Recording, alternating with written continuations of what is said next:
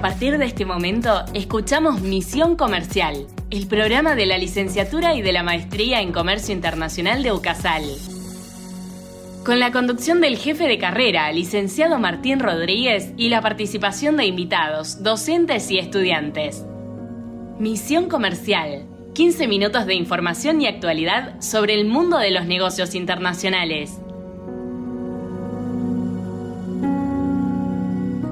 Muy buenos días, estamos en un nuevo podcast de esto que es Misión Comercial. Recordamos que estamos con las inscripciones abiertas a la maestría de Comercio Internacional y también al segundo ingreso de la licenciatura en Comercio Internacional, modalidad distancia, que inicia el primero de agosto. Toda la información en la página web de la universidad. Este año lanzamos primero en el primer semestre el título intermedio de analista en comercio exterior y ya lanzamos la licenciatura. Ahora entonces es un programa acelerado del primer año de agosto a noviembre, lo que es el primer semestre, de noviembre a febrero del año que viene, el segundo semestre, con lo cual no pierden el año los estudiantes que se hayan retrasado por alguna razón para iniciar en marzo de este año, lo pueden hacer a distancia desde agosto y después continuar con el segundo año con los alumnos que iniciaron en marzo en distancia o pasar a presencial y estar aquí en Campo Castañares. Estoy con Federico Jaimes. ¿Cómo estás, Federico? Hola, muy bien, Martín. ¿Cómo estás? Muy bien. Hoy vamos a hablar de la participación de Argentina en la Expo Cial eh, Shanghai o Expo China, la Expo Cial China que se realizó del 18 al 20 de mayo en el país oriental, con apoyo obviamente desde el Ministerio de Relaciones Exteriores, Comercio Internacional y Culto y la Agencia Argentina de inversiones y comercio internacional hacia las pymes para que participen de la misma. Este año, eh, después de cuatro años ya que no se realizaba con público extranjero en CIAL, desde el 2019 ellos comenzaron, digamos, a limitar los encuentros por eh, la pandemia del COVID ya en el año 2019 y bueno, volvieron los extranjeros a poder llevar su oferta, la oferta de productos y servicios a China. Esta exposición que es un poco más pequeña que la exposición que se da en París, también todos los años, la CIAL París, tiene como principales compradores como público los chinos, obviamente, y también eh, algunos empresarios de otros países asiáticos. Bueno, China, Shanghái es una ciudad impresionante, es la ciudad de, la vanguardia. En China se diferencia bastante de lo que es Beijing, la capital, que tiene una arquitectura mucho más tradicional. Shanghái se expandió justamente en los últimos 30 años desde que Deng Xiaoping abrió el comercio chino, realizó las, empezó las cuatro grandes eh, revoluciones, entre ellas justamente la apertura al comercio internacional. También es un centro financiero y eh, la ciudad que más representa este crecimiento acelerada, acelerado de China.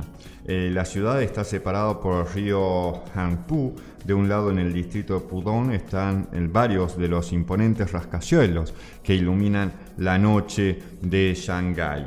Y se realizó entonces entre el 18 y 20 de mayo y la Cancillería Argentina junto con la Agencia Argentina que da subsidios a las pymes para participar en muchas de las ferias y tiene todo un calendario de ferias que se puede ver en la página web de la agencia.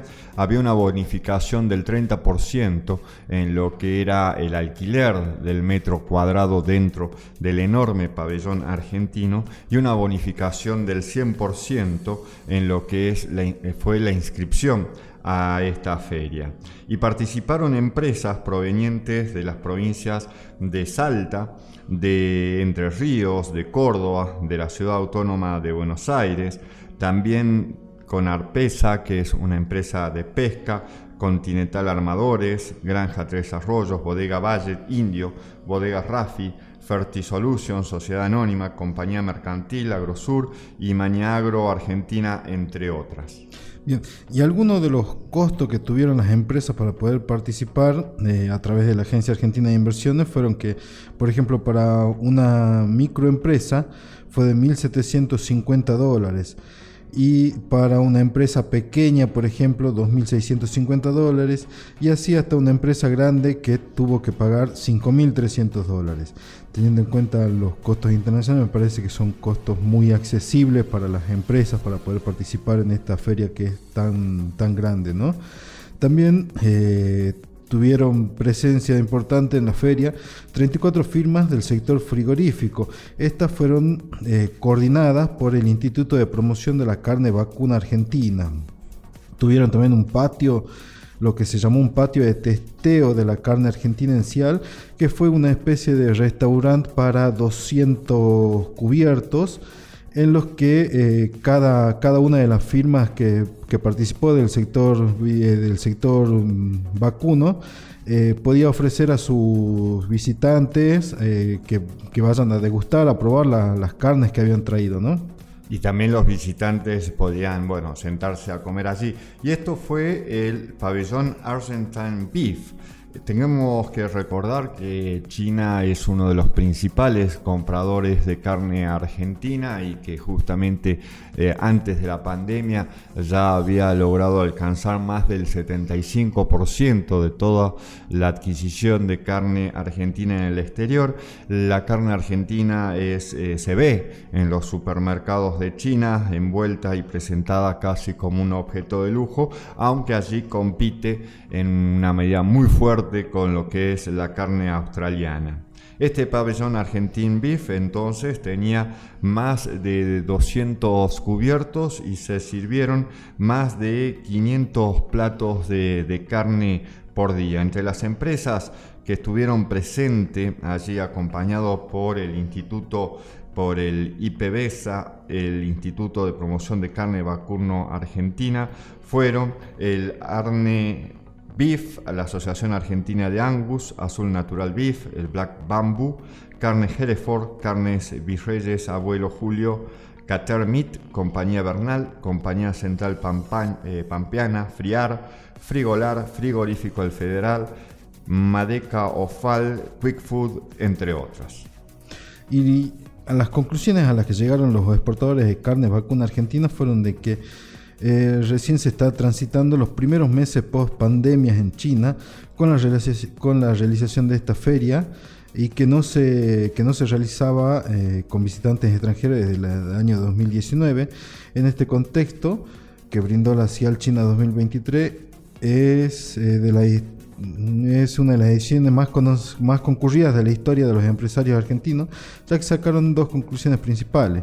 Por un lado, quedó demostrado que la demanda china está garantizada y por otro lado que el mercado no tiene techo, destacó, eh, destacaron desde el instituto. También quedó claro que los consumidores chinos recién están transitando los primeros meses de la post-pandemia, por lo que la actividad económica aún no se recuperó totalmente. En ese sentido, también eh, manifestaron desde el instituto sumado a que el mercado local está suficientemente abastecido de carne, los precios, que en las últimas semanas habían bajado, no acompañaron las expectativas de los exportadores. Algunos de los valores negociados fueron los siguientes. El corte Xinjiang, que se le llama Argentina, que es el garrón y el brazuelo, eh, se cotizó en 5.500 dólares la tonelada. La rueda, cortes de cuarto trasero, 5.500 dólares también la tonelada. Los cortes delanteros o chuck and bait, 4.600 dólares. Y vaca, 6 cortes, 4.700 dólares, resumió la entidad. Jorge Grimberg, presidente del instituto, destacó la cantidad de compradores que recorrieron la feria y señaló que más allá de que los precios no eran los esperados, vieron otros aspectos muy positivos, por ejemplo, con las acciones de promoción que vienen realizando en los últimos años y esto hace que crezcan las consultas y el interés por los cortes de alta calidad que no son los que se están enviando generalmente al país asiático. Y según datos de Cancillería, durante el año 2022 693 empresas exportaron a China. Este es el segundo destino de las exportaciones argentinas y tercero si se considera a la Unión Europea como un solo país. Y el principal origen de las importaciones de, las importaciones. El, primer, el principal producto exportado durante el año 2022 fueron los porotos de sojas, mientras que en segundo lugar se ubicó la carne bovina. Estos dos productos concentran alrededor del 62.7% de las exportaciones en el año 2022.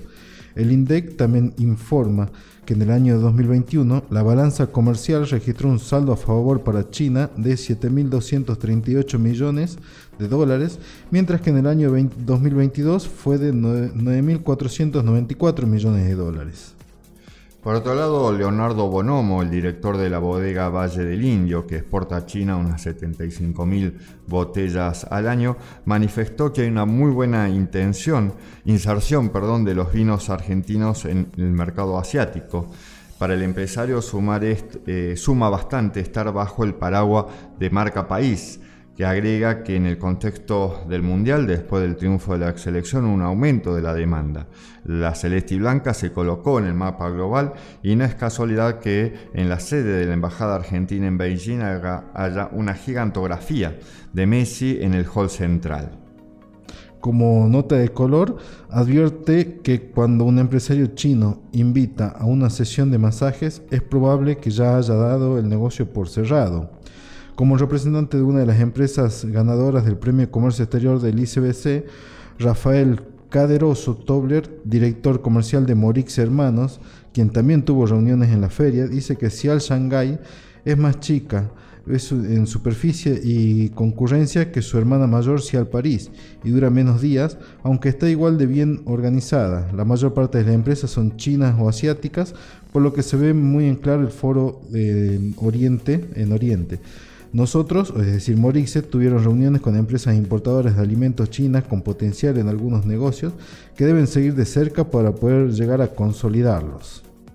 Por otro lado, Emma Fontanet, que ya ha viajado a China en más en 13 oportunidades y que es gerente del Departamento de Promoción de Comercio Internacional de la Fundación ICBC, dio algunos, eh, algunas recomendaciones para lograr el cierre de acuerdo entre ellos que muchas de las cosas que se consiguen en China se logran utilizando uno de estos métodos, eh, un método clave, el de perseverar. Otro de las claves dijo que es fundamental desarrollar los vínculos personales. Una empresa que además de tener una oferta exportable competitiva, cumple con sus compromisos y tiene un, tiene un futuro promisorio en un mercado de más de 500 millones de consumidores potenciales ávidos de nuevos productos. También que para promocionar los productos argentinos es importante destacar si cuenta con bondades desde el punto de vista de la salud o la alimentación, como también si han obtenido algún premio o distinción. El idioma es muy importante porque a través del lenguaje se accede también a la cultura.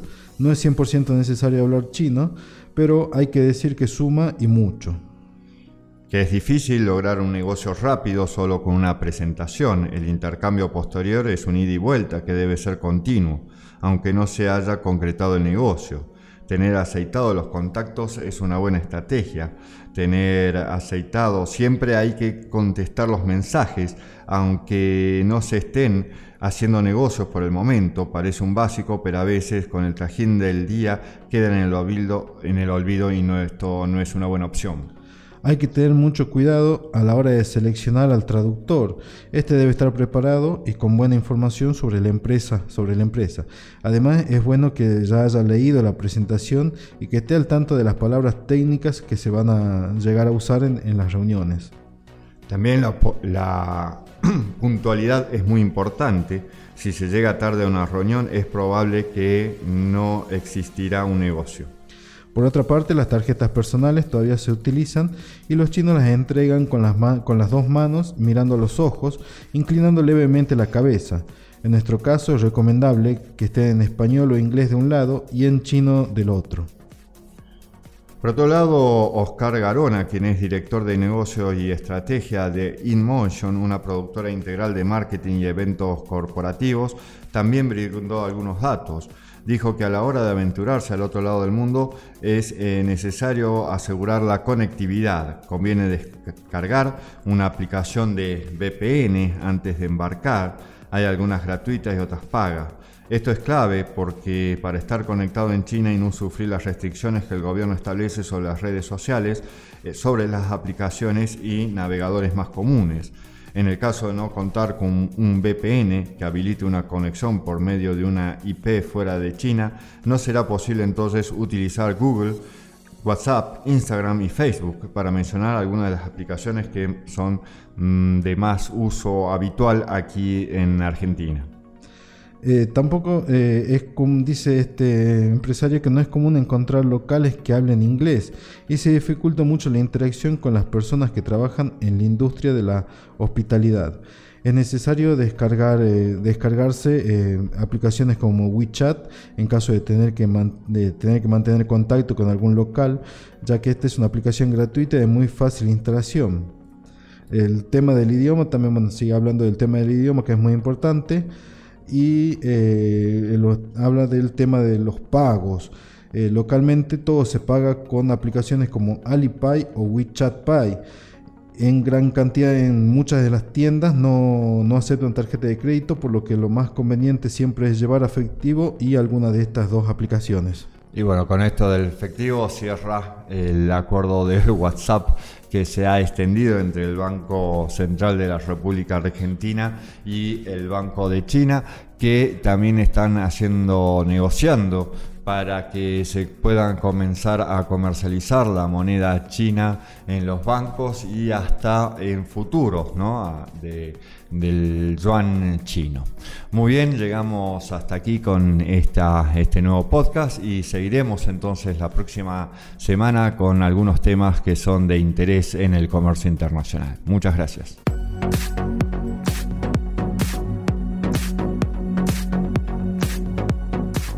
Aquí Misión Comercial, el programa de la licenciatura y de la maestría en Comercio Internacional de UCASAL, con la conducción del licenciado Martín Rodríguez. Por su atención, muchas gracias.